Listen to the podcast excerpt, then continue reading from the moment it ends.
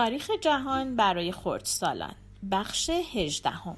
شهر شگفتی ها و تبهکاری ها پادشاه بابل شهر نینوا را فتح کرد. اما فقط به همین قناعت نکرد. دلش می‌خواست بابل به بزرگی و شکوه نینوا باشه. به همین خاطر به چپ و راست حمله کرد و کاری کرد که بابل فرمان روای سرزمین های اطراف بشه. فکر می‌کنین سرنوشت بابل هم مثل سرنوشت نینوا شد؟ ببینیم وقتی پادشاه بابل مرد پادشاهیش که حالا یک امپراتوری خیلی بزرگ بود به بچهش رسید اسم بچهش رو می‌دونید چی بود؟ نبوکت نصر یا بخت و نصر خیلی اسم عجیبیه نه؟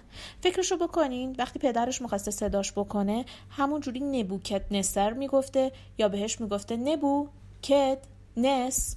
نمی‌دونیم ولی اسم خیلی سختی داره نه؟ به هر حال اسمش به خط میخی روی کتیبه ها نوشته شده.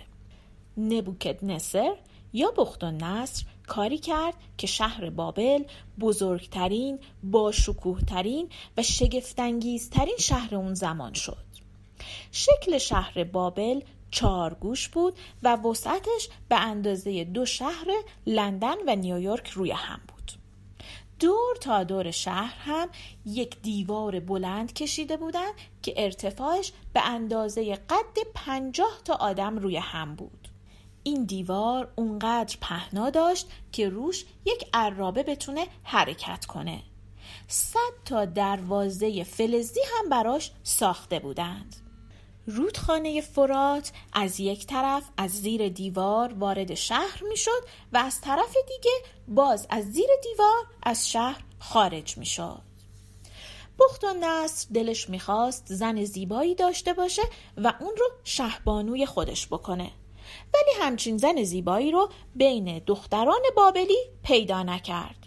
دختران بابلی هم از این جهت خیلی ناراحت شدند. بخت و نصر به سرزمین ماد رفت. یادتونه که پادشاه ماد به پدر بخت و نصر کمک کرده بود تا نینوا رو شکست بدن.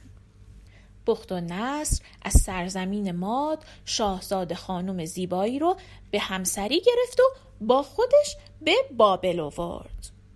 سرزمین ماد سرزمین کوهستانی بود و سرزمین بابل یک سرزمین جلگه یعنی هیچ تپ ماهور و کوهی درش وجود نداشت. بعد از مدتی شاهزاده خانم مادی دلش برای کوههای سرزمینش تنگ شد. بخت و نصر هم برای اینکه شهبانوی خودش رو خوشحال بکنه شروع کرد به ساختن تپه. تپه بزرگی بالای کاخش ساخت و روی اون رو پر از گل و درختهای فراوون کرد. حالا دیگه شاهزاده خانومش می‌تونست زیر سایه اون درختها بشینه و خوش بگذرونه. به این باغهایی که بخت و نصر ساخت باغهای معلق بابل میگن. این باغها اونقدر بزرگ و عظیم بودند که جزو عجایب هفتگانه شناخته میشن. عجایب هفتگانه هفت تا ساختمون یا مجسمه خیلی بزرگ و شگفتانگیز بودند که یونانی های باستان اسم اونها رو به عنوان عجیب ترین چیزها آورده بودند. یکی از اونها همین باغهای معلق بابله. یکی دیگه مجسمه زئوس یا جوپیتر در المپیاست همون جایی که بازی های المپیک برگزار می شد. یکی دیگه معبد آرتمیسه. یکی دیگه معبد هالیکارناسوس و اون یکی مجسمه قول رودس و فانوس اسکندری است. شماره هفت هم هرم جیزه است که جزو اهرام سلاسه مصره و تنها ساختمونیه که از این عجایب هفتگانه باقی مونده. خب برگردیم سر داستان بخت و نصر. بخت و نصر مثل مردم فینیقیه بت پرست بود. یهودی ها در اورشلیم در همسایگی سرزمین بخت و نصر زندگی می‌کردند و اگر یادتون باشه که گفتم خدای یکتا را میپرستیدند. بخت و نصر اصلا دلش نمی‌خواست که یهودی ها خدای خودشون رو بپرستند. دلش می‌خواست بیان و بتهای اون را بپرستند. اما یهودیا زیر بار حرف بخت و نصر نرفتند. یه چیز دیگه هم بود. بخت و نصر دوست داشت که یهودیا بهش خراج بدند. ولی یهودیا این کار رو هم انجام ندادند. همین شد که بخت و نصر به اورشلیم حمله کرد و یهودی ها را اسیر کرد. معبد سلیمان رو هم آتیش زد و همه یهودی ها رو با همه مال و اموالشون به بابل آورد.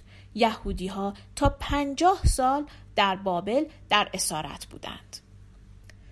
بابل با اینکه شهر خیلی باشکوهی بود ولی مردمان خوبی نداشت. مردمان بابل بیشتر به فکر خوشگذرونی بودند. میخوردند و مینوشیدند و گاهگداری کارهای خیلی بدی هم انجام می‌دادند. هرگز به فکر فرداشون نبودند و بیشتر به فکر این بودند تا در زندگی لذت ببرند. خود بخت و نصر هم با اینکه خیلی پادشاه بزرگی بود در آخر عمرش دیوانه شد و فکر می‌کرد که گاوه.